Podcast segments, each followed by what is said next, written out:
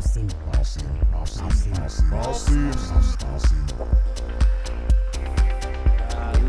רב לגיא אלחדד, המלך, האלוף, האיש והאנרגיה, הקוורקה הבלתי נגמרת, הקונדליני המהלך על שתיים, מאמן בשיטת הסטיה, יו"ר Up to Us, קהילה/פלטפורמה ליזמויות חברתיות וסביבתיות, וקואוצ'ר לעסקים מתחילים ופרזנטור לאמנים מוצלחים. מקווה שהצלחתי לסכם את זה טוב, בטוח שכחתי דברים, ולכן נתחיל בשאלה, גיא, איך היית מתאר את עצמך בשתי משפטים? מה שכחתי? אורייט, וואו. איזה זרמים העברת עליהם הצד השני של המסך.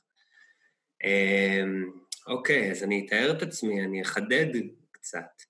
אז כן, אני גיא, מאמן אישי בשיטת סאטיה, אמרת סאטיה. כן. אז זה גרסה משעשעת, חשוב גם הומור, שיטת סאטיה, שזה מי... זה משהו אחר, אוקיי, אני ארשום לי גם. כן, סיפור אחר, כן, סאטיה זה שצוחקים על זה. סאטיה זה השם. אוקיי. בדיוק.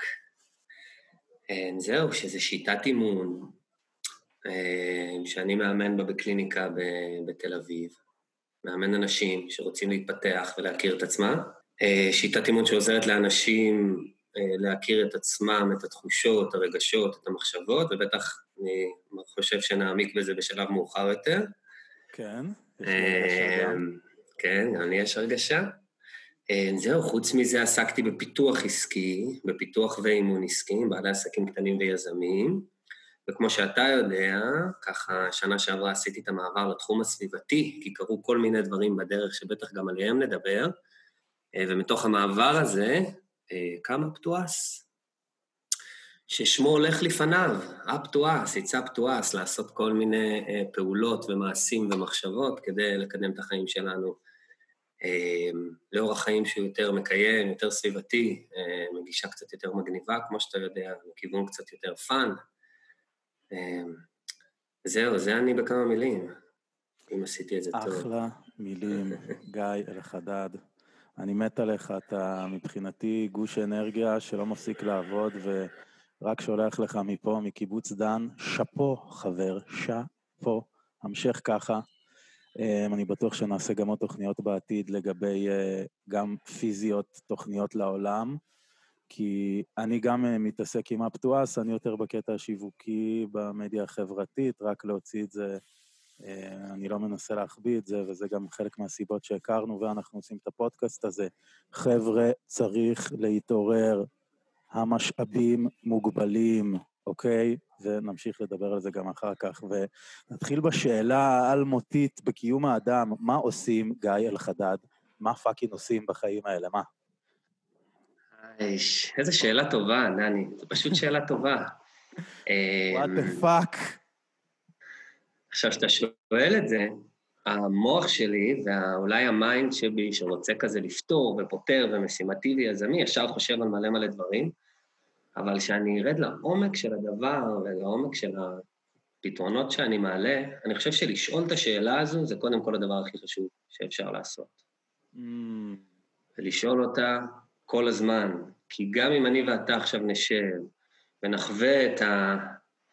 סלחו לי על המילים, את האורגזמה השיחתית שלנו, ונגיע לכל מיני פתרונות שנגיד, כן, כן, זה זה, זה זה, זה בדיוק, זה עונה על זה, ועונה על זה, ועונה על זה. עוד כמה חודשים זה ישתנה, ואין פתרון אחד להכל. אז אני באמת חושב שהעניין הוא לשאול את השאלה הזו, ואני אוסיף ויגיד שזה לא רק לשאול את השאלה, זה לשאול את השאלה, להוריד אותה לנייר או למשהו כתוב, לראות איפה זה פוגש את המציאות, ולייצר מעשה. אני אישית... כן, אני אישית גם חושב, וגם אני אישית רביתי מעידן המילים, ואני יותר לעידן על להוריד את המילים למעשים ולהוריד אותם לפעולות, ואני באמת חושב שזה פרסומת סמויה Up to Us לעשות את זה.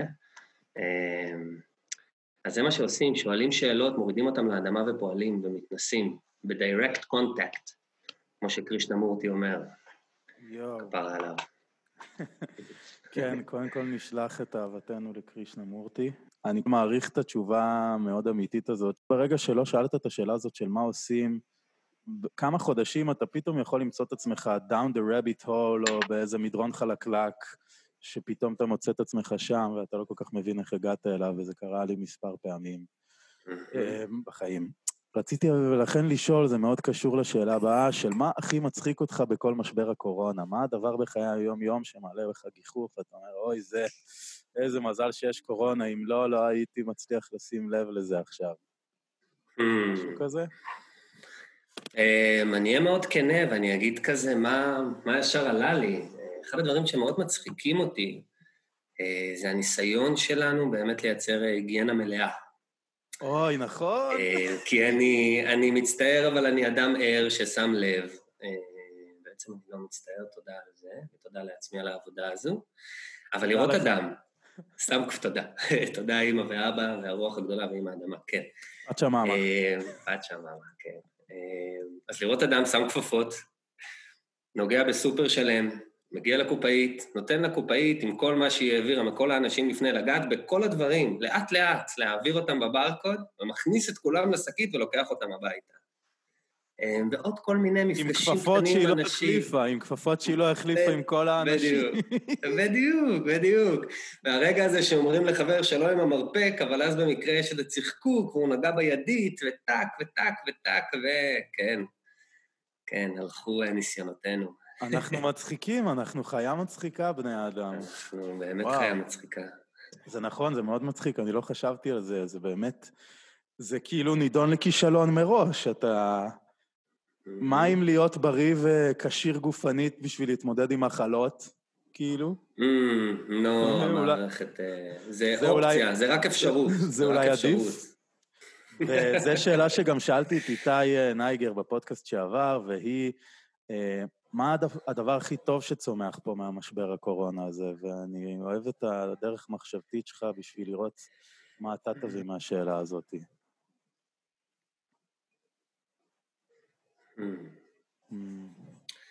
אז יש לי שתי דברים. כן. הדבר הראשון הוא העצירה המוחלטת של הכל. שאני חושב שגם דיברת על זה עם איתי, אבל באמת העצירה הזו בעיניי היא פשוט... דבר טוב, יש לזה הרבה bad sides, האובדן בחיים, האובדן בכסף, האובדן בפרויקטים, האובדן בזרימה הזו שנמצאים בה בחיים שפתאום נעצרה, אבל עם זאת אני חושב שהעצירה הזו היא מאוד מאוד משמעותית, כי היא מפגישה כל אחד עם כל כך הרבה דברים שאנחנו פשוט לא מצליחים לפגוש. אז זה דבר אחד. והדבר השני הפשוט, שממש ראיתי, ופשוט מילא לי את הלב, זה כמות העזרה ההדדית. באמת, שבוע, שבועיים אחרי הקורונה, אני גרתי אז בשכונת צהלון, ביפו, וכמה קבוצה שאמרה לנו, חבר'ה, אנחנו רוצים לעזור לכל מי שצריך לקבל עזרה. הסתובבנו בשכונה, כל אחד בשכונה שלו, חילקנו פליירים, עם מסכות וכפפות שזרקנו אחר כך, ושמנו פליירים כזה ברוסית, ערבית ועברית.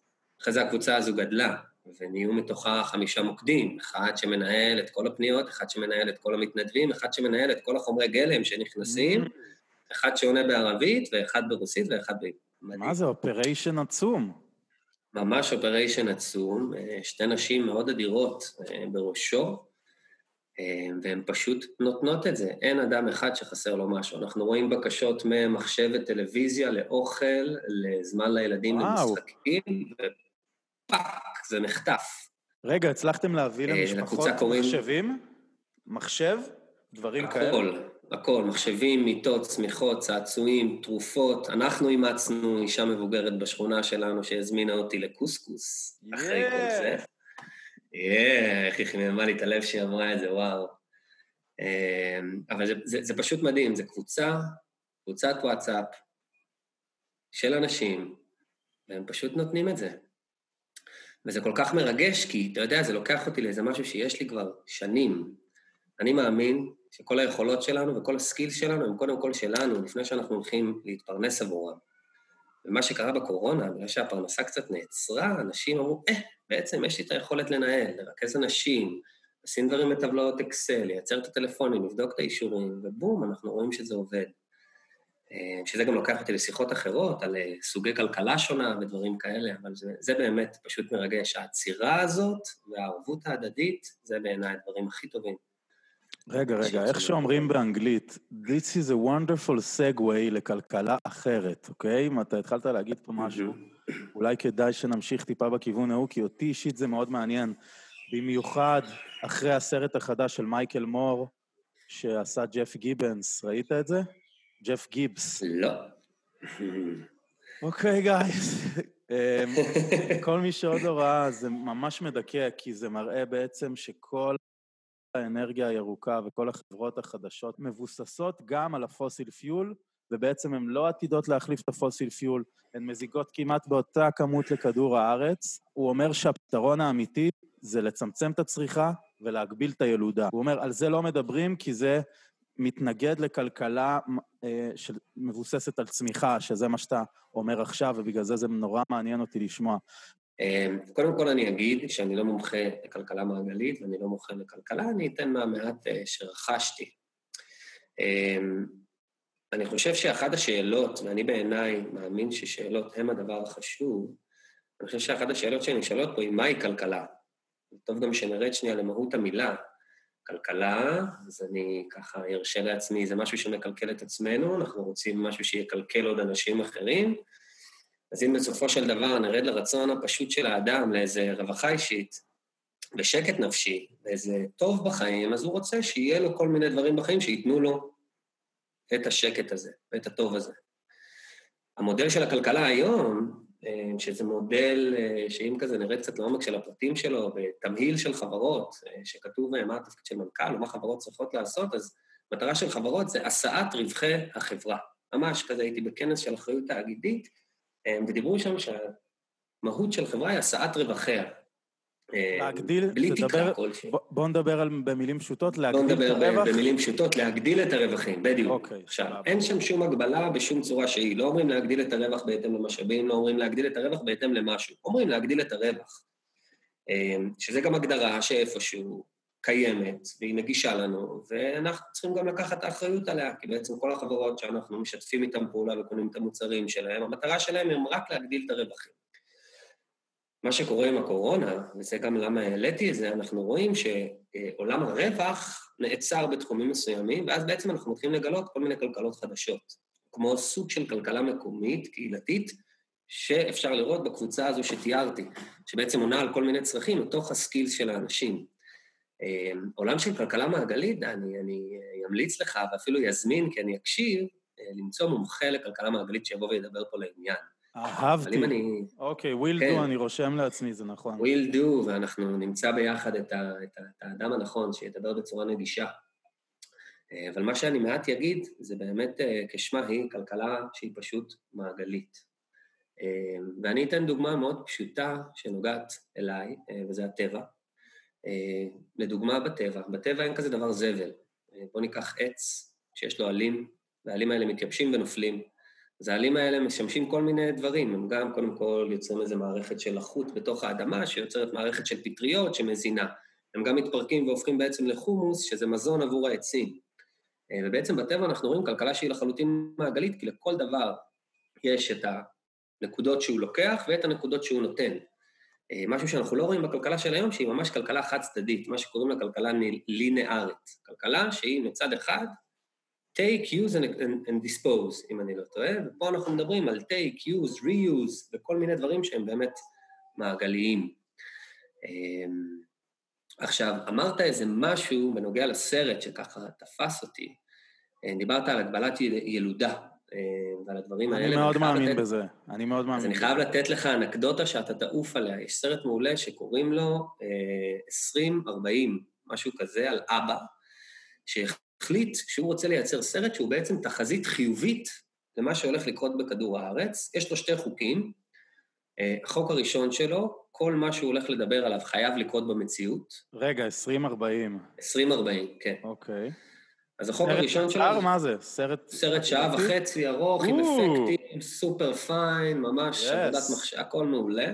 תודה. אז האבא הזה החליט שהוא יוצר לבת שלו עתיד יפה, ויש לו שתי חוקים, אחד שכל דבר שהוא הולך לדבר עליו קורה, והחוק השני, את האמת אני לא זוכר, אבל למעשה, מה שאנחנו רואים בסרט הזה, זה כל מיני תהליכים שקורים היום, מין כלכלת אנרגיה מקומית, בכפרים מרוחקים לחלוטין בהודו, שעל כל אחד יש פאנל סולרי, וזה מתחבר לאיזו מערכת מרכזית, ואז אנשים סוחרים באנרגיה, וככה זה יוצא מאוד מאוד חכם ועמיד וחסין, אבל מה שהם גילו בהקשר למה שדיברנו, שנכון, אנחנו צריכים להוריד את הילודה, אבל מה הם גילו? הם גילו שאם אתה נותן לנשים אפשרות שווה ומלאה לקריירה, בגלל שהן עסוקות בהתפתחות אישי ובקריירה, אחת התופעות לבד, דיוק. אז להגביל ילודה נשמע מאוד קשה, ואני מניח שהוא יוצר אנטגוניזם, וכמו שאני ואתה יודעים מהשיחות על Up to Us, אנטגוניזם יוצר אנטגוניזם בחזרה, וזה גם מנגנון שהוא טוב. כשתוקפים אותך, טוב שתדרך מעט. אז אפשר... לא, זה גם מכין אותך, זה גם מאמת אותך עם הטיעונים האמיתיים שמנגד, זה טוב. אתה רוצה לדעת מה לא נכון בגישה שלך, כדי לשפר אותו. לגמרי. לגמרי, אז אני אומר, בוא נשקיע בקריירות אצל נשים. אוקיי. בוא נשקיע בזה. וגם יש לנו את מבחן התוצאה באירופה, שזה קרה באופן טבעי, שהילודה היא כבר נהיית פחות מאחד לבן אדם. וזה מקומות זה מקומות שבאמת אנשים הם כמעט לגמרי שוות, אפילו בנורווגיה, אומרים בנורווגיה ושוודיה, שזה המקומות הכי שווים שיש כרגע בעולם, ובטח מוצאים קורלציה באמת לכמות האלו. וואי, זו שיחה מעניינת, אני לא חשבתי על הכיוון הזה. מצד שני, איך תהפוך עכשיו את כל אפריקה לקרייריסטית לנשים, אוקיי? אני לא יודע, זה שאלות קשות מאוד, אבל... וזה שאלות שטוב שנשאל אותם כל בוקר, ואיך אתה הופך את הנשים החרדיות בישראל והערביות בישראל, איך אתה הופך אותם לשוויוניות לגברים ולא משריצות ילדים 10 במספר, כן? עוד שאלה מעולה. עוד שאלה מעולה שהייתי שואל רב. אבל זה מתנגש עם פרו-רבו, אוקיי? למה הם לא מבינים שפרו-רבו נכון ללפני, כאילו... לפני 2000 שנה, שהיינו נורא מעט פה, והיינו צריכים לגדול כדי לכבוש עוד שטחים, הוא כבר לא נכון להיום. מלא שאלות טובות, דני, מלא שאלות טובות שצריך להכניס להם הרבה מאוד נשימה, לנשום כזה עד הפופיק. כן, נכון. רגע, אז אתה עושה תמיד לפני ההרצאות שלך פעילות שאני נורא אוהב, שזה לקחת נשימה הזאת, אפשר לעשות את זה איתך עכשיו? בטח, אנחנו נקרא לזה ניסוי חברתי. ניסוי חברתי, לא ארוך, אבל באמצע הפודקאסט כן, יהיה עכשיו נשימה ארוכה שניקח, ואנחנו מזמינים גם את כל מי שמקשיב, אנחנו נקרא לזה ישיבה שקטה פשוט. בדיוק, אנחנו נשב פה כמה שניות, ואז נמשיך קורונה קטנה. מיד בשאלה הבאה אחרי זה, יאללה בוא ניקח את זה, גיא, תדריך אותי בנשימה הזאת, אני אוהב איך שאתה עושה את זה, תן לי את זה. אוקיי. אז בוא ננשום, אפילו נעצום עיניים, אפשר כן, אפשר לא. אני עוצר. כן, וניקח איזה נשימה פנימה.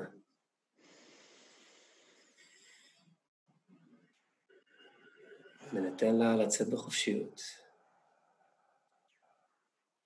אפילו עוד אחת.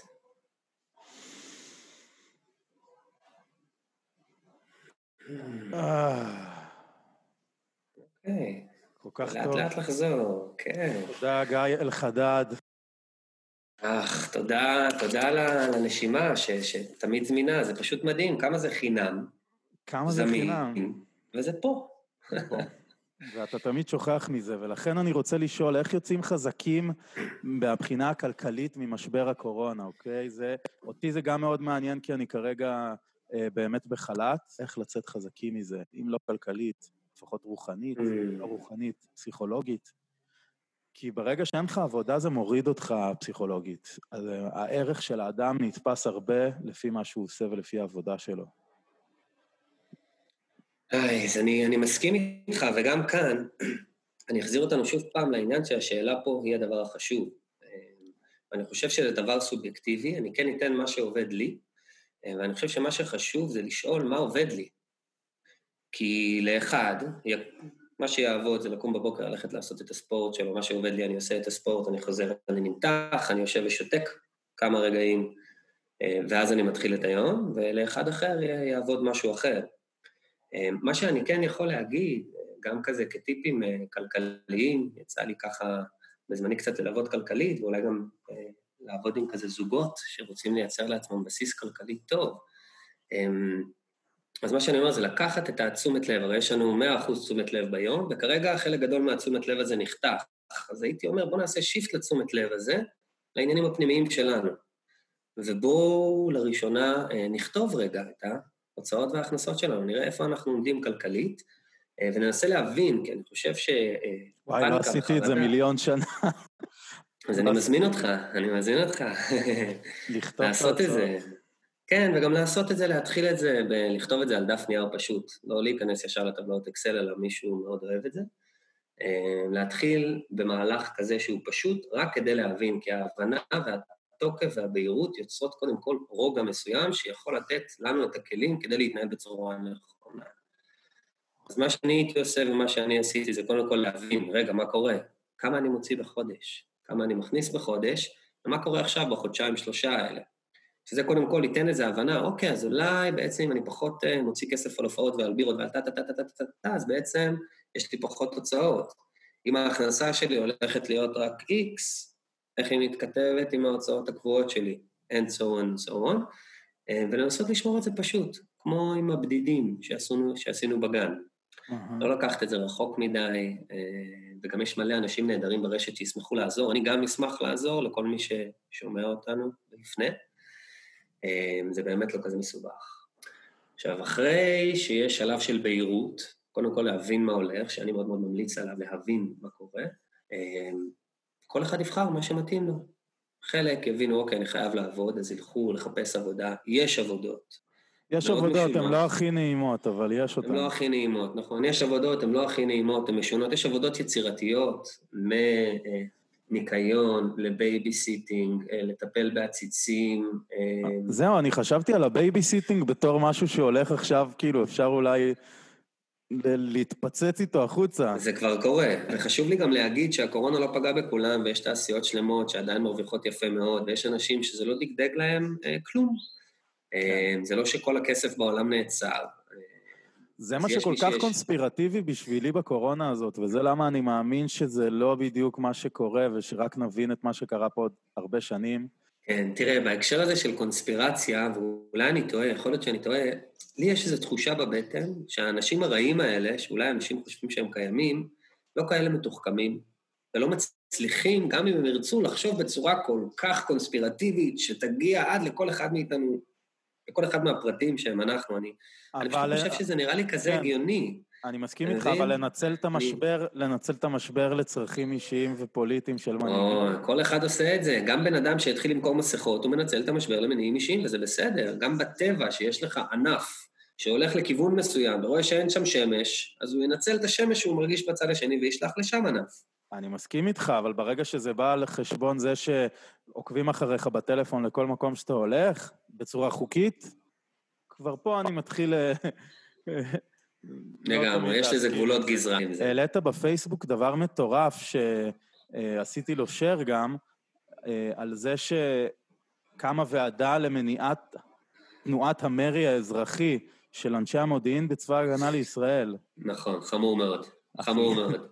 כמה ועדה עם המוסד והשב"כ, שהמטרה שלה, אבל עזוב אותך. רגע, וזה אמיתי? זה לא פייק ניוז? זה אמיתי? זה אמיתי, זה אמיתי. מי שכתב על זה, זה איש יקר, חכם, גאון, שעומד מאחורי דבריו. ואם נחשוב על זה בצורה הגיונית, דני, אם אני ואתה היינו שם במוסד ובמדינה ובממשלה, היינו גם עושים את זה. לא, אני הייתי קודם כל מחליף את הממשלה בעצמה. תראה איזה בלוף.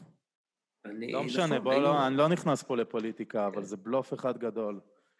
אז מה עושים בקורונה? אז אני, שאלת אותי מה עושים כדי לשמור על מצב טוב, אז אני הייתי אומר קודם כל בהירות, ואחרי זה שכל אחד יבין מה עובד לו, האם זה לצאת לעבודה, האם זה לצמצם בהוצאות, האם זה לקחת את ההזדמנות הזו וללכת לטבע, האם זה לעבוד בכסף, או האם זה לעבוד בהתנדבות, או האם זה רגע לשקוע בתוך מעמקי הרפש הפנימיים, ולהיות בזה, יש אנשים שזה גם חשוב.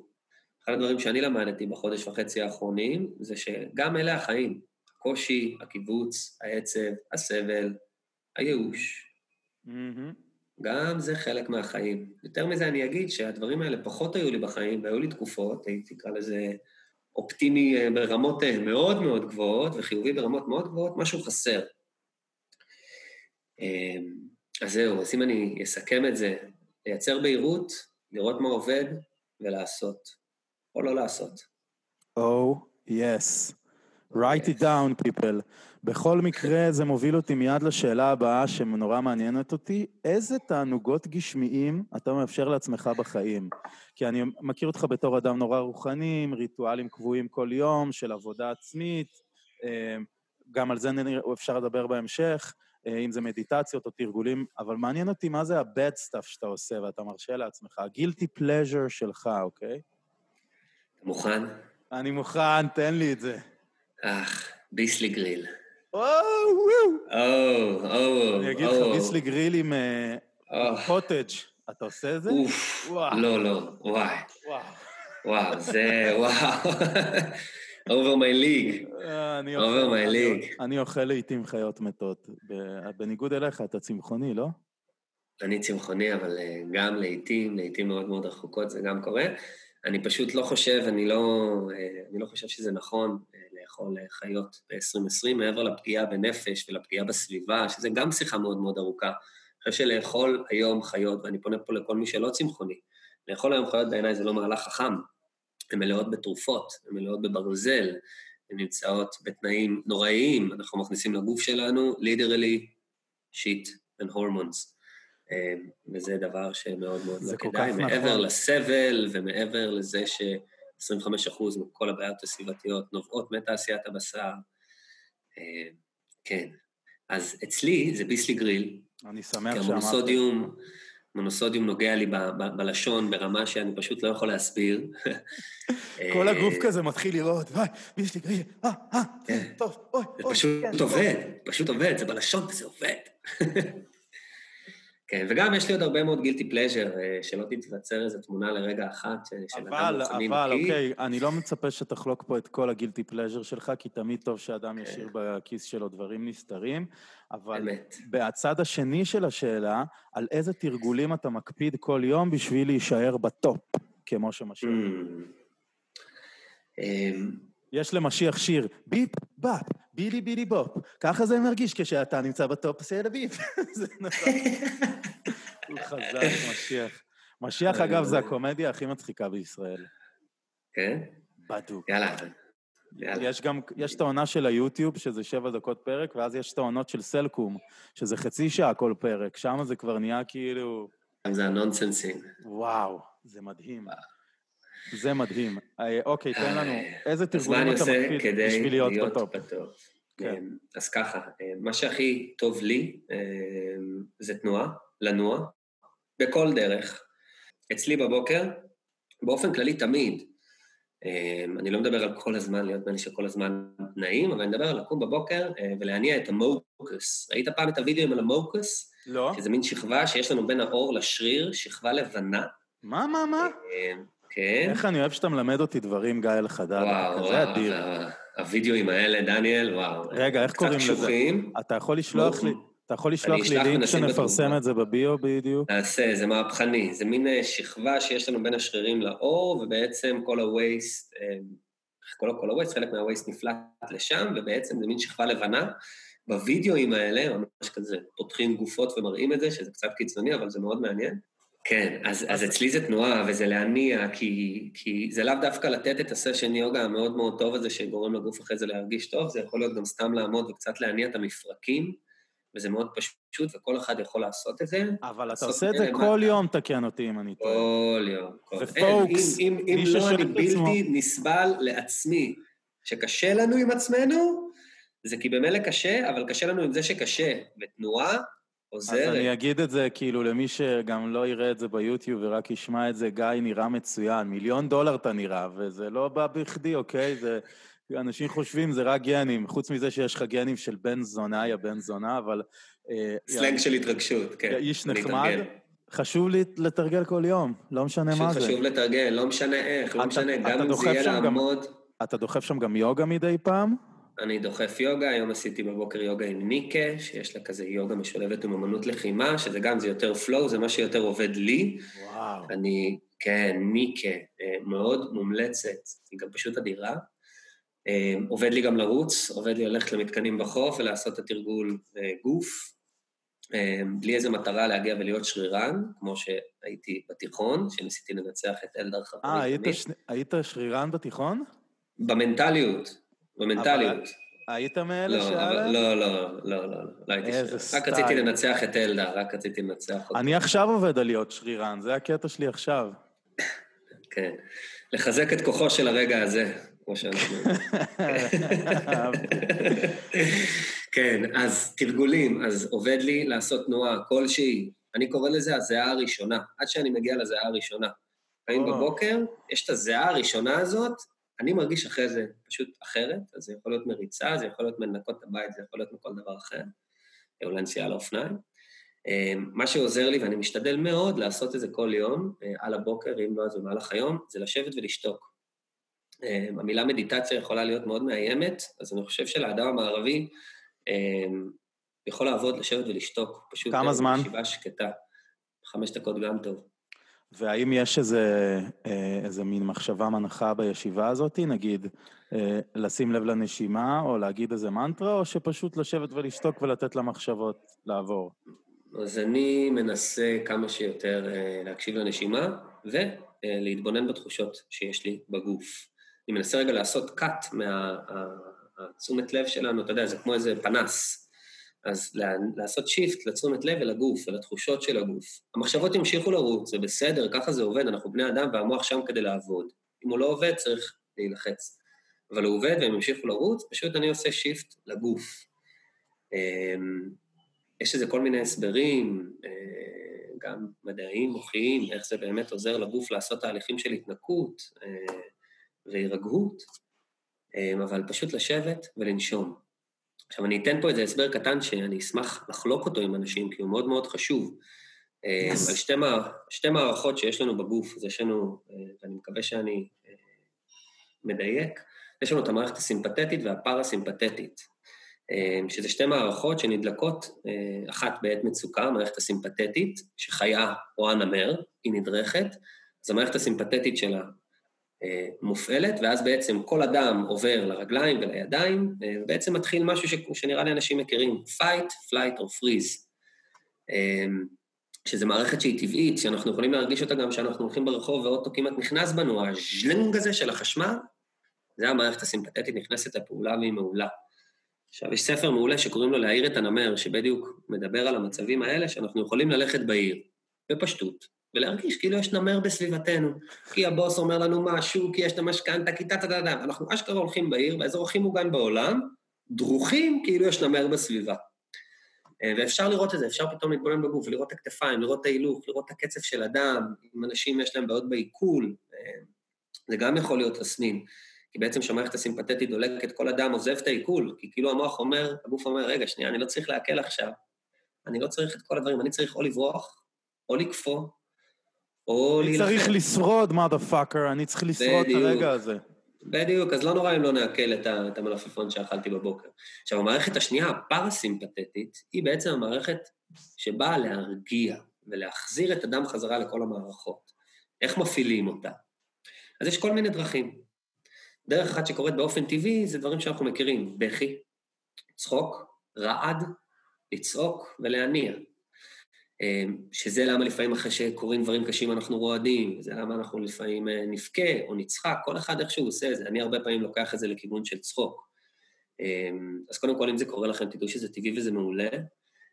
אני לפעמים אפילו לוקח את זה צעד אחד קדימה, ושמישהו בכביש כזה עושה לי לא נעים, אז אני פשוט משחרר את זה כזה, אחד כזה החוצה, שזה מאוד מאוד עוזר. עכשיו, דרך יזומה לעורר את המערכת הפרסימפתטית היא על ידי נשימה. נכון.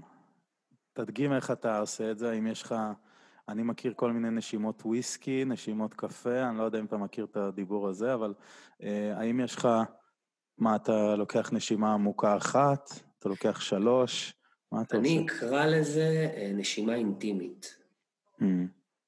כי אני חושב שגם כאן זה סובייקטיבי, יש אנשים שמתרגלים הרבה זמן, רגע, תגיד שוב, זה היה פה, לפי דעתי היה מקוטע, מה אתה אמרת? סובייקטיבי. נכון? אני חושב שזה סובייקטיבי, כן, זה יהיה סובייקטיבי. כי כל אחד יש סוג נשימה שעובד לו. לך יעבוד הוויסקי והקפה, לי יעבוד נשימה מסוג של לנשום 4 שניות, להחזיק, להוציא 4 שניות. אבל אני חושב שהמטרה בעיניי, לאן שאני שואף, זה סוג של נשימה שהיא אינטימית. זה מין נשימה שאני נכנס בה לאינטימיות עם עצמי, לרגע. אז יכול להיות גם נשימות מאוד קצרות, כי אני כרגע לחוץ, יכול להיות כאילו... אבל אם אני רגע יעצום עיניים ואני אכנס רגע פנימה, ואני לאט לאט ארגיע את הנשימה, כי המטרה היא להירגע, אז זה מה שייצור אצלי את הרוגע, ויפיל את המערכת הפרסימפתטית, וייתן למוח לחזור לתפקוד שהוא לא טק, טק, טק, טק, טק, אני צריך לשרוד, אלא משהו קצת יותר רחב, גוף יתרחב. אז זהו. אז בהקשר של נשימה ושל מדיטציה, ואיזה סוג מדיטציה, שאלת אותי מה אני עושה, אני נושם. אני נושם כדי להפעיל את המערכת הפרסימפתטית, וכדי לעצור, ולתת את המקום לגוף. לתת מקום לגוף. אנחנו שנים כמין אנושי, חידדנו ופיתחנו את יכולות החשיבה, איך אני חושב, על מה אני חושב, איך אני בונה מודלים של מחשבה, ואוגר זיכרון ומוציא אותו החוצה, הכל מאוד מאוד במחשבה. אני חושב שטוב שנתרגל בזמנים של היום, גוף, מה אני חש, איך זה מרגיש, הכי תופעתית, זה חם, זה קר, זה מקווץ, זה מרחיב, לתת לזה רגע שם, הרי זה קורה, אז למה לא להכיר את זה? איזה רגש זה? לעבוד קצת על החלקים האלה. בעצם מכניס קצת עוד נופח גם למציאות שלך בתור בן אדם, לתת את המקום הזה. אני אוהב את זה. כן, התופעה הזאת, אני לגמרי מסכים ומחזק את החידוד הזה. לתת מקום רגע לתופעה הזאת. וזה הרבה תופעות שקורות בחיים, רציתי לשאול מה זה Up to Us, ולמה הקמת את Up to Us, ובחלום הכי ורוד מה Up to Us עושה. ושוב אני אגיד שאני חלק מהמערך השיווקי של Up to Us, ולכן הנושא הזה גם חשוב לי, ורציתי שנדבר עליו כאן, מעבר לעובדה שאנחנו פשוט רוצים עולם טוב יותר. זאת השאיפה בגדול, נראה לי. כן. תשמע, אני אשתף שאמרת Up to Us וזה כזה, עורר בי איזו התרגשות, שזה מאוד משמח, שהדבר הזה משמח אותי. אז מה זה Up to Us? אני אספר קצת איך זה התחיל? מה אתה אומר? כן, כן, ספר. כן? בטח, יש לנו... אוקיי, אורייט, אורייט. אז כמו שקצת אמרתי מקודם, באמת התעסקתי בכזה פיתוח עסקים, בעלי עסקים, יזמים, כל מיני דברים, באמת בסקייל קטן, פה בתל אביב, עם עסק בתחום המזון, משרד אדריכלות, כל מיני יוזמות של איזה אדריכל שבנה בית שהוא כולו אין-האוס, דברים באמת מדהימים. אז באמת בתחילת שנה שעברה, גללתי לי בפיד, וראיתי איזו כתבה שהיה לי מאוד מאוד קשה להתעלם ממנה, שהשמדנו 80% מחיות הבר. אמרתי לעצמי, רגע, שנייה. אני אעשה עם, אני כאילו זהו, אני הולך לדון את המידע הזה עם הבוינט שלי כלפי מעלה. ולהתקדם מעלה בחיים. להתקדם, כן, שמעתי 80% מחיות הבר, איבד את הרגל, יאללה, שנינג, בסדר גמור, ופשוט אמרתי לעצמי, די, אני חייב לעשות משהו, והחלטתי שאני לא אעשה את זה, אז כמובן, נכנסתי לכתבה, קראתי אותה לעומק, ועוד יותר נבהלתי, ואז אמרתי, טוב, רגע, קורה פה איזה משהו, והתחלתי להעמיק יותר בתחום הסביבתי, מה שלפני כן עשיתי, אבל קצת הייתי עסוק גם בענייני חיי, ושהתחלתי להעמיק, התמונה שראיתי הייתה תמונה מאוד מאוד מאוד מאוד חמורה, אבל מה שבעיקר ראיתי זה שהתמונה הזאת היא כבר לא משהו שהוא רק נחלתם של השמאלנים, היפים, איך נשים את הכותרת הזו? שמאלנים, היפים, חלשים, ליברלים. כל הדברים האלה. בדיוק. מה שראיתי זה מקומות כמו MIT, כמו אוקספורד, חוקרים ומדענים באמת, שקובעים את הרגולציות הכי גדולות בעולם, מדברים על הדברים האלה. זה כבר לא נחלתם של צד אחד. כל הקשת מדברת על זה, יש פה בעיה. ואז הבנתי שהבעיה מאוד מאוד חמורה, הבעיה הסביבתית, הבנתי את החיבור הישיר שלה לאורח חיים שלנו, והבנתי שהיינו מאוד מאוד עסוקים, ואני הייתי מדבר על עצמי, הייתי מאוד מאוד עסוק בחיי האישיים, והחלטתי שאני רוצה לעשות משהו. אז כמו שאתה יודע, התחלתי להשתמש בכפתור מופלא שקוראים לו share now בפייסבוק, כל כתבה כזו שקראתי, מין כפתור פלא שלוחצים, שלח, זה נשלח החוצה, לא צריך להשקיע בפוסטים, לא צריך לעשות כלום, וזה היה המינימום הקטן שעשיתי. עכשיו, מה קרה אחרי זה, שזה היה מאוד מעניין, אנשים התחילו להגיע אליי ולהגיד לי, וואי, אחי, מה שאתה מפרסם בפייסבוק זה הדבר הכי מעניין בעולם. אני כזה, אחלה, לא מבין כל כך על מה מדובר. אז אני מבין שהכתוב הזה של השרנאו, יש לו משמעות, ואנשים רואים את זה, ואנשים קוראים. אז התחלתי להוסיף גם כמה מילים לפוסטים האלה, והתחלתי להמשיך לעשות את זה, בעצימות מאוד גבוהה, אפשר להגיד. ממש. קל על ההדק, קל על ההדק. אמרתי לעצמי, מכל התוכן שיש לנו, כמו שאתה רוצה לעשות פה תוכן טוב, נכון? אמרתי, מכל התוכן שיש לנו, למה שאני לא לחץ על השרנאו הזה, על מה שנראה לי לגיטימי, הרי הפייסבוק הוא כלי שאני משתמש בו, הוא לא משתמש בי, אני יכול לעשות מה שאני רוצה בעצם, שזה עוד שיחה מעניינת על מה אפשר לעשות עם הפייסבוק, איך הם מבטלים פורנוגרפיות למיניהם, או כל מיני דברים שמזיקים, קצת דיברת על זה עם איתי, ואיך יוצרים באמת פיד נפלא. אפילו פעם צחקנו שאני יכול לעשות סיורים בפיד שלי, כי הפיד שלי מדהים, מלא טכנולוגיות סביבתיות, מלא פעולות חברתיות, מלא דברים באמת נהדרים. בקיצור, אז אנשים התחילו לפנות אליי ולהגיד לי, וואו, מה שאתה עושה הוא באמת מעניין, מה שאתה משתף, ואז מה ששמתי לב זה שהאנשים שפנו אליי, הם קשת מאוד רחבה, וזה פתאום היה, אני אשתמש כזה בכמה שמות כדי שנוכל להבין אחד את השני, זה היה הוואחש, והארס, וההייטקיסט, והסטארטאפיסט, והמוזיקאי, והבעל עסק, והחבר של ההורים, וראיתי איזה קשת מאוד רחבה של אנשים, אמרתי, אוקיי, קורה פה משהו, כי אני מופתע קצת, שהאשכרה, אסף, בא ודיבר איתי סביבה עכשיו, היה מאוד מוזר. ואז הבנתי שקורה משהו, התחלתי לשאול את האנשים, וראיתי שיש איזה פער ענק של ידע. אנשים אין להם מושג מה קורה. יש דאגה, אבל אין להם מושג מה עושים. מה עושים, מה קורה, מה בכלל, מה הולך פה. אז ראיתי שיש המון אכפתיות, ראיתי שיש איזה פער של ידע, ואז אמרתי, טוב, יאללה, אני מוכן, אני הולך לעשות משהו סביבתי. אז התחלתי לזכור, כמובן פתחתי טבלת אקסל, שאתה יודע שאני אוהב, והתחלתי לזכור את כל הארגונים הסביבתיים שיש בארץ, וגם ראיתי עוד איזו תמונה מעניינת. ראיתי שלפחות ממה שבדקתי אז, מה שמציעים לנו היום כדי לפעול בצורה סביבתית, זה ארגונים סביבתיים שמציעים משהו שהוא יותר אקטיביסטי, בוא ננשוך גדרות, בוא נצא לרחובות, בוא נהיה אקטיביסטים, מה שלא עובד אצל התל אביבי הפשוט, תל אביבית הפשוטה, או מצד שני, ללכת לאיזה קהילות ולקחת צעד אחורה. אז אתה יודע, אז ראיתי את המרווח הזה, שכאילו אין את המקום שיכול לבוא ולהגיד לך, בוא נדבר סביבה, בוא נדבר את הסביבתי-חברתי, במקום אורבני, מגניב, אומנותי, של היום-יום, נגיש, לאו דווקא ירוק של אנשים, בוא נחזיק ידיים. וגם ראיתי איזו תמונה שמאוד הפריע לי, שהתחום הסביבתי הוא כאילו רק באמת נחלתם של ארגונים סביבתיים, ואני חושב שזו טעות מוחלטת. אז אחרי שהבנתי שיש המון המון אכפתיות, ושיש איזה פער של ידע, אבל שאין איזה מענה לתל אביבים, מהאנשים שחיים את היום-יום שלהם בעיר, או כל אדם אחר שהוא לא פעיל סביבתי, או הולך לאיזו קהילה מרוחקת, אז באמת החלטנו להקים את Up to Us, ואני בכוונה אומר החלטנו, כי הדבר הזה לא התחיל רק ממני, לי, אני סוג של ג'נרייטור, מביאים לי רעיונות, שאני רואה שהם מותאמים לערכים שלי, אני יודע להוציא את זה לפועל בצורה מאוד מובנית ויעילה. אז אני אומר, החלטנו להקים את Up to Us, ש-Up to Us, קודם כל, זה הפלטפורמה שלנו, אני בכוונה אומר שלנו, להוציא לפועל פרויקטים שעושים שינוי סביבתי-חברתי, והמיקוד שלנו הוא במרחב האורבני. אז פלטפורמה קהילתית שהמטרה שלה להוציא לפועל פרויקטים שעושים שינוי סביבתי-חברתי בעיר. ואני יודע, עבוד על לקצר את זה. אנחנו עובדים על לקצר את זה. אבל זה לגמרי זה. עכשיו, מה זה אומר הלכה למעשה? זה אומר שכל הרעיונות הטובים שיש לכולנו בראש, במקום שהם ייעלמו בג'וינט או על היין או סתם ברגע הזה שהיה אפיפני, אנחנו רוצים להיות שם כ-Up to Us. ושכל הרעיונות האלה, במקום לתת להם לחלוף, להגיד, וואלה, יש את החבר'ה האלה מה-Up to Us, אולי נשלח להם את הרעיון הזה, ואולי מישהו אחר ירצה לקחת אותו ולהוציא אותו לפועל. או לחילופין, אם מישהו רוצה לעשות משהו, הוא יכול לפנות אלינו, ואנחנו יכולים לחבר אותו לאחד הפרויקטים שכבר רצים.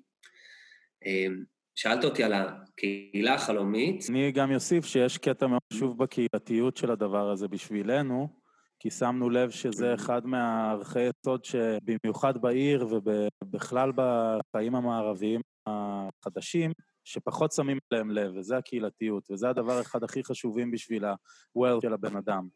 לגמרי, גם בשביל ה-wealth, וגם שוב זה חוזר לנקודה שאנחנו מדברים עליה, הסקילס שיש לנו הם קודם כל שלנו. אם המערכת שאנחנו יצרנו ושאנחנו נמצאים בה כרגע לא יכולה לתת מענה למה שאנחנו צריכים כדי לחיות בצורה בריאה, זה אומר שהיא מזהמת, זה אומר שהיא לא נותנת לנו תמיכה ברווחה ובעוד המון תחומים שונים, אנחנו יכולים להשתמש בסקילס האלה, כדי לבוא ולתת לעצמנו מענה על כל מיני דברים. אז באמת הקהילתיות היא מאוד מאוד חשובה פה, בלי קהילה אין Up to Us, זה חשוב לנו להגיד. מה שקורה כבר בפועל ששוב, הדבר הנפלא בזה שזה רעיונות שעלו במוחם של אנשים. אז מה שקורה היום בפועל זה שלושה דברים מרכזיים, אחד זה המחלקה של התוכן הדיגיטלי, שאני ודני באמת עובדים ועומלים עליה, שהמטרה שלה היא לתת תוכן מונגש לחיי היום-יום, לחיים התל אביבים, ובצד שני לתת מלא רוח גבית, אנחנו מאמינים במלא רוח גבית, כל יוזמה שעושה שינוי סביבתי חברתי, דברו איתנו, נתן לכם רוח גבית, נעשה שמח, זה המטרה. שזה כבר לא יהיה בושה להיות סביבתי, שזה יהיה זכות, זה סקסי, זה מגניב, זה דיבור, כמו שאומרים בעיניי. אז באמת יש לנו מחלקה של תוכן דיגיטלי, יש לנו מחלקה של עולם התרבות, אנחנו רוצים לעבות את עולם התרבות שמדבר על הסביבתי-חברתי, בצורה, שוב, מגניבה, נוקבת, אומנותית, ובאמת חווייתית. ואנחנו שומרים על הכיוון החיובי, אנחנו תמיד רוצים לבוא בגישה נכון. חיובית, זה נכון. חשוב לזכור את זה אצלנו. תמיד נדבר על החיובי, נכון. כן, אני לפעמים בא בכיוון שלילי, ואז אתה תמיד מזכיר לי, לא אחי, אנחנו חיוביים, ואז אני אומר, אתה צודק. חיוביים ב-Up to Us, יש לנו את המקום שלנו, שאנחנו פורקים גם את כל הרע. כן, אז באמת יש את המחלקת תרבות, שהתחלנו לעשות אירוע אחת לחודש, עשינו אירוע בנושא תרבות ירוקה, והבאנו מישהי שמלווה פסטיבלים, ועושה תרבות ירוקה, הבאנו את סייבית שמציעים פתרון מדהים, הבאנו את הספוטניק שבעצם עשו מהלך ועברו לכוסות רב פעמיות, ואת הסולר סאונד סיסטם שמציע מערכות סאונד סולריות, באמת ריכזנו את הכל למקום אחד ועשינו ערב נפלא. שתלנו עצים בגן מאיר. זה היה בפברואר, בדיוק, זה הט"ו בשבט האורבני, שהבאנו את המשתלה העירונית ואת עץ בעיר ואת המרכז הגאה, והמותת ונתתה והמערכת סאונד הסולרית, פשוט היה הנג אדיר בגן מאיר, ואשכרה נתנו 3 עצים. וואו. מהפכני, זה כבר אומר שהקרבון קרדיט שלנו מתחיל להיות חיובי. דמיין שעוד 30 שנה אתה עובר בתל אביב ואתה כזה, יואו, אני פתרתי פה את העץ בגן מאיר, הכל פה זה יער עיר מטורף והמכוניות עפות סביבו באוויר, אוקיי? אנחנו שתלנו, אנחנו שתלנו. אני לא הייתי, אני גר בדן, זה קצת רחוק, אבל אני מאמין במסר. אתה מאוד נוכח, נכון. זהו, אז מה שעוד קורה בפועל, אמרנו תוכן דיגיטלי, אמרנו עולם התרבות, זה המחלקה עם העסקים, שזה באמת אמרנו בוא נתחיל לייצר חיבורים בין בעלי עסקים לספקים של מוצרים אקולוגיים, עשינו את זה בהתחלה בחינם, מה שראינו שזה לא מוטמע, זה אומר הבאתי לבעל עסק את כל הטלפונים שיש לי, זה פשוט לא מוטמע בעסק, אז התחלנו באמת תהליכים של ליווי מאוד פשוטים, באים, מתחברים לעסק, ומפים אותו, מתאימים למוצרים מתכלים, או אקולוגיים יותר, כי גם במתקלים יש לנו איזו שיחה על זה, ואז באמת מלווים את ההטמעה, ועוד משהו שאנחנו עושים כרגע, שזה באמת במחלקה העסקית, איזה גדול זה נשמע, אבל באמת... It's big. It's big. It's getting bigger. You're big. It's getting bigger. You are big. You are beautiful. וואו, זה מהמדיטציה של אתמול. אז באמת בשלב מסוים פנה אלינו משרד מאוד גדול של 100 עובדים, ואמרנו, היי, יאללה, אנחנו רוצים לעבור לאופרציה ירוקה, אני אמרתי, וואו, אוקיי, אני צריך פה איזו תמיכה מקצועית, חברתי לענבר מרגוליס, שעשתה את זה עם פסטיבל המידברן, ועם עוד כל מיני ארגונים, באמת מעבר את הצד של קיימות ואת המעבר לאקולוגיה, ובעצם חברנו ביחד, ומפה לשם דברים התגלגלו, ומצאנו את עצמנו בעוד משרדים גדולים, ומתחילים כל מיני התקשרויות עם עוד כל מיני חברות גדולות, ובעצם הקמנו את Up to the Blue, בעצם Up to the Blue זה חיבור בין Up to Us לכחול הגדול, שזה העסק שלה, ובעצם שם אנחנו עושים כזה מעב במינוף. You're big man. Thank you. We are big. אבל זה באמת ביג. איך קראת לזה? Up to the Blue? Up to the Blue, ששם באמת אנחנו מציעים התמאה ומינוף של תהליכי תרקוד בארגונים, אנחנו לוקחים ארגון, ממפים אותו, שמים אותו במערכת טכנולוגית מטורפת, ECO-OS, חברה מדהימה, שנותנת לנו בעצם, בעזרת זה אנחנו יוצרים דוחות, ואנחנו בעצם מעבירים את כל האופרציה לאופרציה שהיא יותר מטיבה עם הסביבה. אז זה מה שקורה היום בפועל. מדהים. תוכן דיגיטלי, תרבות, עבודה עם עסקים. איך אתה רואה את הקהילה הזאת בטופ בעצם? אז אני רואה, באמת הדבר הראשון שעלה לי זה קהילה שואלת על עצמה שאלות, מה עושים? השאלה החשובה הזאת. זו קהילה שאנשים מכירים אחד את השני בה, זה אומר שאתה יודע את הסקילס שלי ואני יודע את הסקילס שלך, אפילו אני ממש בעד טכנולוגיה, אפילו בוא נגיד כל הסקילס האלה מחוברים לאיזו טכנולוגיה אחת שממפה את זה בצורה טובה, ובעצם הקהילה הזאת יודעת לייצר לעצמה פתרונות לדברים שהיא צריכה. עכשיו, לאו דווקא נגד הממשלה והאנרכיה אחת גדולה, אלא יודעת גם איך להניע את הממשלה, יודעת איך לקבוע את הגבולות בממשלה. אנחנו רואים את זה עובד במקומות כמו קופנהגן, ששם אם העירייה עושה משהו שלא נראה לאנשים, האנשים יוצאים לרחובות וזה קשוח, אז כבר במרוצת השנים נוצר מערך של אמון מאוד מאוד גדול, והעירייה תומכת במסיבות של קהילת המדבר, תומכת בתערוכות, יש people's houses מפוזרים בכל מיני מקומות בעיר, אז באמת אני רואה קהילה ששואלת את השאלות, קהילה שמכירה אחד את השני, וקהילה שיוצרת פתרונות בהתאם למה שהיא צריכה. זה הדרים שאני רואה כרגע, והוא כאילו לא האוטופיה, הפנטזיה, הממש ממש... לא, דווקא אתה מדבר על משהו די... הרוב. די קרוב. משהו שהוא נגיש, כן. אהבתי מאוד. זה לוקח אותי לשאלה בנושא הקואוצ'רי הנורא מעניינת, זה בתור קואוצ'ר, מה אתה מאמן עסקים ומה אתה מאמן, מה השלב הכי חשוב? וממה שאני יודע זה הצבת יעדים, לא? זה בעצם אני אפריד את זה לשתיים רגע. העבודה שאני עושה באופן פרטני, אני לא אקרא לה קואוצ'ינג, אני אקרא לה אימון, ואני אחדד את זה רגע, כי אולי זה ייתן גם ערך. אני פחות מסוג המאמנים שאומרים כזה, אוקיי, בוא נכתוב את היעדים שלך, ואני אתמוך בך לעשות כל מה שצריך כדי להשיג את היעדים האלה. בשיטה שאני מאמן באופן פרטני, אני עוזר לאנשים להכיר את עצמם, ולפתח חוסן רגשי לכל התופעה הזו שקוראים לה חיים. זאת אומרת, אני עוזר לאנשים להכיר את התחושות שלהם, לדעת לתת להם שמות, להבין איזה רגש זה. כי בעצם רגש הוא אינטרפרטציה סובייקטיבית של כל מיני תחושות שאנחנו מרגישים. אני יכול להרגיש קיבוץ ולהגיד שזה אהבה, אני יכול להרגיש התרחבות ולהגיד שזה אהבה. אדם אחר יגיד את זה. אז באמת, אני עוזר לאנשים להכיר את התחושות, את הרגשות ואת הדפוסי מחשבה, את הסיפורים שאנחנו כל הזמן מספרים לעצמנו. אני פחות מביא דברים, את הדעה האישית שלי, אלא אני יותר עובד עם התוכן של הבן אדם ואני עוזר להכיר את עצמו. בעבודה עם עסקים, שזה באמת התחיל מהצד הרך, יותר מקואוצ'ינג, ואז באמת הלכתי ללמוד באוניברסיטה הפתוחה את הליווי הכלכלי, ואז זה באמת נהיה קצת יותר יעדים במקום הכלכלי. באמת יש עבודה עם יעדים, ואני יכול להגיד שהדבר הכי חשוב במיוחד היום, זה לא למצוא את הפתרון האחד הזה, ולנסות לא משנה מה להשיג אותו, אלא זה המין סט כלים שאתה רוכש לעצמך. ואני אתן דוגמה, נגיד לעסק, אני חושב שהדבר הטוב שהוא יכול לעשות, זה לייצר נהלים מסוימים, שהוא יודע לעצור פעם בשבוע, פעם בשבועיים, או פעם בחודש, או פעם ברבעון, לעשות התבוננות אפקטיבית, רפלקציה אפקטיבית אחורה, להסתכל קדימה, לראות האם זה פוגש את המטרות שהצבת, לעשות אדפטציה, היה וצריך, ולייצר פעולות להמשך. אוקיי, ואיך אפשר לקחת את זה לחיים של אדם? כי האדם הוא סוג של עסק, אני, אתה, באמת, נכון. ובמיוחד מישהו עסק מורשה או פטור, אז הוא באמת עסק, נגיד. הוא לגמרי עסק, אז אם נגביל את זה לחייו של אדם, שוב, זה לא לקחת פתרון אחד או יעד אחד ולנסות להשיג אותו, זה לייצר סט של כלים שעוזרים לך לייצר איזה מערך התבוננות פנימה, כמו שעשינו עם העסק, אני אעשה עם האדם הפרטי. אבל כן חייבים איזשהו יעד, לא? כי ברגע שאין לך יעד, אז אתה לא יודע לאן אתה הולך. לגמרי, כל אחד והיעד שלו. מה שאני אומר זה להיאחז ביעדים ולנסות להשיג אותם, אפשר לפספס הרבה דברים בדרך, ואפשר לראות שהסביבה השתנתה, אבל אתה עדיין רודף אחרי היעד הזה שלך. כן, לגמרי.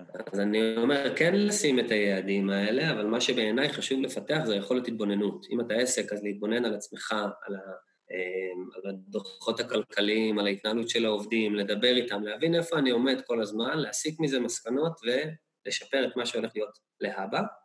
ועם הבן אדם הפרטי זה או ללכת לאימון, סאטי, שהוא נהדר, או כל זמן אחר של התבוננות, לעצור ולהתבונן. מי אני, איפה אני עכשיו, איך זה מרגיש, עם מה אני בא, מה עברתי בזמן האחרון, לאן אני רוצה להגיע, ואם אני צריך לעשות איזה משהו. אם אני רוצה לעשות איזה משהו, שעם האדם אני אגיד שזה מתחיל בפנים, זה דברים פנימיים שטוב לעשות, ועם העסק זה כל מיני מהלכים חיצוניים שטוב לעשות. אם הצלחתי לענות לך על התשובה. אבל, כן, מעניין אותי בתור, מעניין אותי השוואה בין עסק לאדם, כי בעיניי זה די אותו דבר, ומעניין אותי מה אני יכול לקחת מהעולם העסקי, וליישם אותם בחיים שלי הפרטיים, ולהפך. אז בעיניי להבין מה קורה, מודעות, להבין מה קורה ולייצר בהירות. אחד המרכזים שאני עובד עליהם, זה עם עסק, זה הבהירות, לייצר בהירות גם במישור הפרטי וגם במישור העסקי. זה בעיניי, להבין מה קורה. אני מנסה לי לעבוד על ההתמדה בחיים, כי זה בעיניי הסגולה הכי חשובה. מסכים. ובתור ילד ממש לא היה לי את זה, לא היה לי כוח להתמיד בכלום, ולא הייתי רוצה, כי רציתי רק ליהנות מהחיים כמה שיותר, ולאכול את הכל. אבל ברגע שאתה לא מתמיד... התמדת בזה. התמדתי בזה, וברגע שאתה לא נכנס במשהו לעומק, אתה לא מצליח לשלוט ולהפוך להיות... מאסטר בעניין הזה, כמו מאסטר קראטי, אתה יודע, בשביל להפוך להיות מאסטר בקראטי, אתה חייב כל 20 שנה לעשות הקאטה הזאת, עד שאתה נהפך להיות מאסטר. לגמרי, אז אני חושב שאתה נוגע פה באמת אחת הנקודות הכי חשובות, כי כל המודעות הזו בלי התמדה באמת תישאר רק מודעות, וזה גם מתחבר לשיחה שהייתה לנו מקודם, לקחת את הרעיונות הגדולים האלה שיש לנו ולהוריד אותם למעשה, אני מסכים איתך שההתמדה היא המפתח. פעם מורה אמרה לי את זה, אמרה לי, גיא, תבחר דבר אחד ותשקיע בו, ולא הבנתי מה היא רוצה ממני, כי יש עוד כל כך הרבה דברים, ולמה להשקיע בדבר אחד אם יש כל כך הרבה דברים? אבל טריקה, תודה. אז אני מסכים איתך, התמדה היא מאוד מאוד חשובה. וואי, זה הכי חשוב, זה הייתי עושה שיעור בהתמדה לכל בן אדם בבית ספר, מכיתה א' עד י' ב', שעה בשבוע של התמדה. לא חשוב על מה, רק שתפתח את השריר הזה של להתמיד במשהו כל שבוע, תחשוב אם היית עובד... רק שתעלה את השיחה הזו גם, מה עוזר לי להתמיד? משהו שיש לך פשן אליו. דבר כזה, אולי יעד כלכלי, אולי רצון לכל אחד והדברים האחרים שלו, כן, השונים שלו. לגמרי. זה נורא מעניין הקטע הזה של מה יביא אותך לעשות את הצעד. הרבה פעמים בתקופה האחרונה, אז מה שמביא אותי לעשות את הצעד זה... התעצבנות ורוגז על העולם, ואז אני אומר, אוקיי, אני עכשיו מרגיש ככה, אני יוצא לרוץ. עובד טוב. הנה, עובד. הנה, אתה מכיר את עצמך ועובד לך. כן. אני מתעצבן ויוצא לרוץ, יפה. האמת שהפירוק הזה, זה פירוק נפלא, לפרק את ההרגשה, כי זה נטו הרגשה אצלך, מה זה יעזור שתתעצבן עכשיו על ביבי, על איזה חוק שהוא עשה בערב? אתה רק תסתובב עם ההרגשה הזאת כל היום. זה דומה, זה כמו... עדיף לנו שאתה תהיה כועס, אבל משוחרר פיזית. לא צריך לבטל כעס, אבל לפחות שתהיה משוחרר פיזית, שתוכל לחשוב בצורה ישרה. נכון. כמה שיותר. לא, אמרתי לך, לפני הפודקאסט, אז יצאתי לריצה ארוכה, ככה בשביל להגיע לפודקאסט הכי מפוקס שיש, ויצא איזה 11 קילומטר, זה היה ריצה יפה פה בפרדסים של קיבוץ דן, זה משהו פנטסטי. אני לא יודע אם זה חוקי, אגב, בימינו. חוקי או לא חוקי לצאת לרוץ? תפתח פורום או קבוצת פייסבוק, תשאל את זה. וזה מוביל אותי לשאלה הנפלאה הבאה, במה אתה מאמין? שאלה מאוד גדולה, אבל זה מעניין אותי, במה אתה מאמין, אם אתה יכול לסכם את היקום, את הבריאה, באיזה משפט? וואו, במה אני מאמין? כן, זו שאלה... ניתן לך אחד שאתה אוהב, אתה רוצה אחד שאתה אוהב? אחד שאני אוהב ואחד שאני שונא. ננסה. ומה אני מאמין? אני מאמין באנרגיה, ואני מאמין שיש אנרגיה שהיא קיימת, ויש חומר שגם הוא בעצם אנרגיה, מלא חלקיקים קטנים, שיש להם איזו דינמיקה, אחת עם השנייה. והחלקיקים האלה, מהחלקיקים המאוד מאוד קטנים האלה, מתנגשים אחד עם השני ויוצרים כל מיני צורות ותופעות נהדרות, מכוכבים לעתים, לכל דבר. אז בבסיס, אחרי מסעותיי, זה מה שאני מאמין בו, כי אני מרגיש אותו ורואה אותו ויודע אותו. ובהתאם לזה, גם כל אחד יש לו את האינטרפטציה שלו אל הדבר הזה. לכל רטט יש את האינטרפטציה שלו לרטט. לכל אנרגיה יש להם את האינטרפטציה שלה לאנרגיה. אחד ייקח את זה ליהדות, אחד לנצרות, אחד ל-whatever. זה מה שאני מאמין בו. אז אני מכיר את האנרגיה הזאת שלך גם ספציפית, ורציתי לשאול, גיא אלחדד, מאיפה אתה מביא את האנרגיה הזאת שיש לך שהיא בלתי נדלת, ואם הייתי אומר לאנשים משהו עליך, זה שאתה בן אדם עם מלא אנרגיה וכל הזמן מוציא אותה, ובדרך של אהבה ולא בדרך שלילית. אז רציתי לשאול, מאיפה אתה מביא את האנרגיה הזאת, גיא אלחדד? האם זה בא עם הכוס לימון בבוקר?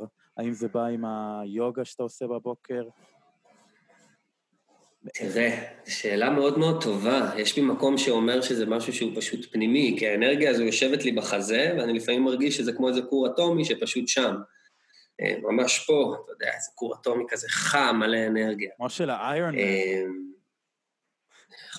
יכול להיות שאתה אומר את זה עכשיו. כן, את הכדור הזה. אבל כן, זה כן לוקח אותי לזה שהתמזל מזלי, וראיתי את אמא שלי בגיל 17 עושה תנועות בסלון, שאלתי אותה מה זה, והיא אמרה לי יוגה. אז עשיתי גם, והרגשתי כל כך טוב אחרי זה, שפשוט התחלתי גם לעשות את זה בבקרים. ואז בשלב מסוים קראתי כמה ספרים, ואמרתי, הייתי רוצה לנסות לעשות טוב, והייתי רוצה לנסות ללכת בדרכים של הערה, ולנסות גם להיות כמה שיותר ער. אז התחלתי לתרגל כל מיני דברים, ראיתי שזה אפילו סוג של תחביב. מה עובד לי, מה משפיע עליי, ואיך הוא משפיע עליי, ואיך הוא לוקח אותי. אז אני יכול להגיד שמה שעושה את האנרגיה שלי מבחוץ, או יוצאת החוצה בצורה אוהבת ואנרגטית, כי האנרגיה הזו קיימת, ואני חושב שהיא קיימת בכולנו, שאלה מה אנחנו עושים איתה. אז מה שעושה את האנרגיה שלי אישית, יוצאת בצורה אוהבת ואני מנסה להיות פרודוקטיבי וחיובי, זה פשוט רצון. אז זה נשמע מאוד קל להגיד את זה, וזה כזה, מה רצון? כולם רוצים להרגיש טוב, אבל זה רצון שגם לא מחפש איזה פתרון, אני פשוט רוצה להרגיש טוב, אני רוצה להיות טוב עם אחרים, כי אני רוצה שככה יהיו טובים אליי, ובא לי לעשות טוב, אז אני משתמש בכל מיני ספרים וכלים וטריקים, כדי להגיע למקום הזה. אז עובד לי לעשות את הספורט בבוקר, אחרת אני לא יכול לסבול את האנרגיה שיש לי, ועובד לי ללכת לאימון פעם בשבוע, ולראות את הסדנה הזו ואת הוובינר הזה, ולקרוא את הספר הזה, ולשבת ולשתוק כמה שיותר. I love you. זה עצות מצוינות, ומוביל אותי לשאלה הבאה של, מה המסר שלך לעולם? מה המסר שלי לעולם? כן, כי אנחנו לקראת הסוף, אנחנו עושים פה wrapping up. wrapping up. טוב, הדבר הראשון שעולה לי, אולי כן אני מתעסק בזה, שזה באמת up to us. נכון. כל אחד זה up to עצמו, לקחת את עצמו. אני חושב שאמרת שהמטרה שלנו ב-up to us היא לשנות את העולם, אני אולי אגיד את הצד שלי בזה, ובגלל שה-up to us הוא של כולנו, אז יש לזה הרבה צדדים. לי מאוד חושב שניקח אחריות. מאוד מרגיש לי שב-up to us אנחנו מנסים מאוד לקחת אחריות ולעשות מעשה. אז המסר שלי לעולם זה ש-up to us, זה בסדר לקחת אחריות, אנחנו יכולים לקחת אחריות, זה נראה מאוד גדול ומאיים בהתחלה, אבל אנחנו נשאר בחיים, גם אם נתחיל לקחת אחריות, לטפל בעצמנו, להתחיל בקטן שלנו, ולנסות להגדיל את זה, לעשות אותנו בריאים, לאכול טוב ולישון טוב, כל אחד מה שעובד לו, ואז לנסות לעשות את זה כלפי חוץ. זה גם לא כזה מסובך. יש דברים שהם פוגעים ומזהמים, ויש דברים שהם לא, אפשר להתחיל איתם. יש מומחים שעוסקים במלאכה, אנחנו מין אנושי מרהיב ומפותח, וואי, אנחנו מין יפה. איפה אפשר למצוא אותך, גיא אלחדד? נגיד, אם זה לעשות טיפול סטיה, אם זה להצטרף לאפ טו אס, סטיה. אני לא אלמד להגיד את זה בחיים, אה? תגיד את זה שוב? אולי כן. סטיה. סטיה. סטיה, כן. סטיה. קשב עמוק בסנסקריט. סטיה. כן. איפה אפשר למצוא אותי? אז מי שרוצה לרכוש ידע עצמי ולפתח חוסן, להכיל את עצמו, אז יש לי עמוד פייסבוק, גיא אלחדד, מאמן אישי לידע עצמי ורצון חופשי, אפשר להיכנס ולהתחבר. מי שמעוניין להצטרף ל-Up to Us, להצטרף לפרויקט, להציע פרויקט, סתם לקשקש ולהתייעץ, Up to Us, UPTOUSTLV. יש לנו עמוד פייסבוק נפלא. מי שרוצה לעשות תהליך עסקי, אני כרגע מתמקד אך ורק בתחום הסביבתי-חברתי, אבל אני תמיד שמח לשמוע לעזור, במיוחד אם זה במעגלים הקרובים, ואם זה יוזמה עסקית, יאללה. אז יש גם עמוד, ואפשר למצוא את הכל בפרופיל פייסבוק שלי, גיא אלחדד באנגלית. אנחנו נשים את זה. עולם שלם ייפתח. נשים את זה באינפו, ורציתי גם בתור שאלה מסכמת, מה רשום לך באינפו של הוואטסאפ, בלמטה? לכל אחד רשום משהו אחר. גרמת לי להסתכל על זה שוב. אתה לא חייב לשתף אם לא בא לך. אצלי כתוב Just Do It של נייק. כמה אנחנו יכולים לשמור בפנים, כמה אפשר לשמור בפנים, ניצב תואס. אז בת זוג יקרה ואהובה מהעבר, הביאה לי ספר נפלא. וואו. או, לא תאמין מה קורה פה בפנים. מה זה? של אדם בשם רמדס, זה ספר שסטיב ג'ובס חילק בהלוויה שלו בחינם. מה? ספר נפלא על איזה בחור שלמד באייבי ליג בארצות הברית, היה מאוד מאוד חכם וגאון וטטטה, ואז החליט באמת את ההתפוצצות של ה-LSD, והוא החליט לנסוע למזרח, והוא הפך להיות גורו רוחני מאוד מאוד גדול, והוא בעצם יצר ספר מאוד מעניין, שמתחיל כזה בהתחלה, ואז הוא עובר לחלק הזה, הוא בעצם כותב ספר עם... שיט. בדיוק. כל מיני דברים באמת נהדרים. הוא יצא מהפורמט של ספר? הוא יצא מהפורמט של ספר? איזה כיף. יצא מהפורמט של ספר, איך קוראים לזה? אני גם רוצה אותו. קוראים לו אינפוגרפיקה. Remember, be now here, be now here, be now here. Yes, זה הספר. ספר מאוד מעניין, משונה, נהדר, אני פתאום פותח אותו, סוגר אותו, מבין אותו, לא מבין אותו, זה האיש, מי שרוצה לראות. כן, כן, זה היה פרופסור, זה היה פרופסור. זה חמוד. כן, אז כתבתי איזה אי שם בעבר, ואז איזה דניאל ברון אחד אמר לי, בוא נעשה פודקאסט ושלח לי שאלה מה כתוב שם. אז זה. מה כתוב שם? Remember, be here now? בוא נהיה פה. רשום שם Remember Be Here Now? רשום שם Be Here Now, Be Here Now, Be Here Now. וואו. כמו במעגל פה. Be Here Now, Be Here Now. גיא אלחדד. כן, בוא נהיה פה. אני לא יכול להסכים איתך יותר. כן. אני סופר מעריך את זה ששוחחת איתי. אני חושב שאנשים ילמדו מלא מהשיחה הזאת, וגם אם הם לא ילמדו, לפחות תפתח להם הראש. אתה בחור נפלא, ואני מאחל לנו שנעבוד עוד מלא שנים ביחד ונוציא לפועל דברים מטורפים, ולכל מי ששומע את זה מוזמן לדבר עם גיא על כל מה שעולה לו לראש. הוא בחור חכם ועם אנרגיה מהממת וסופר מומלץ לעבוד איתו. וגיא, אתה רוצה להגיד עוד משהו לפני שזה נגמר? שאתה מלך שאתה עושה את זה, וזה דורש אומץ, ואתה מלך, ואתה נותן את זה, ופשוט תמשיך. אני שמעתי את הפרק הראשון, והופתעתי, אני מודה, פודקאסט של חבר, אתה יודע, הראשון צריך להיות, נהניתי. Yes. נהניתי. וככה נסיים באהבה הדדית. Yes. איזה כיף. מלא אהבה.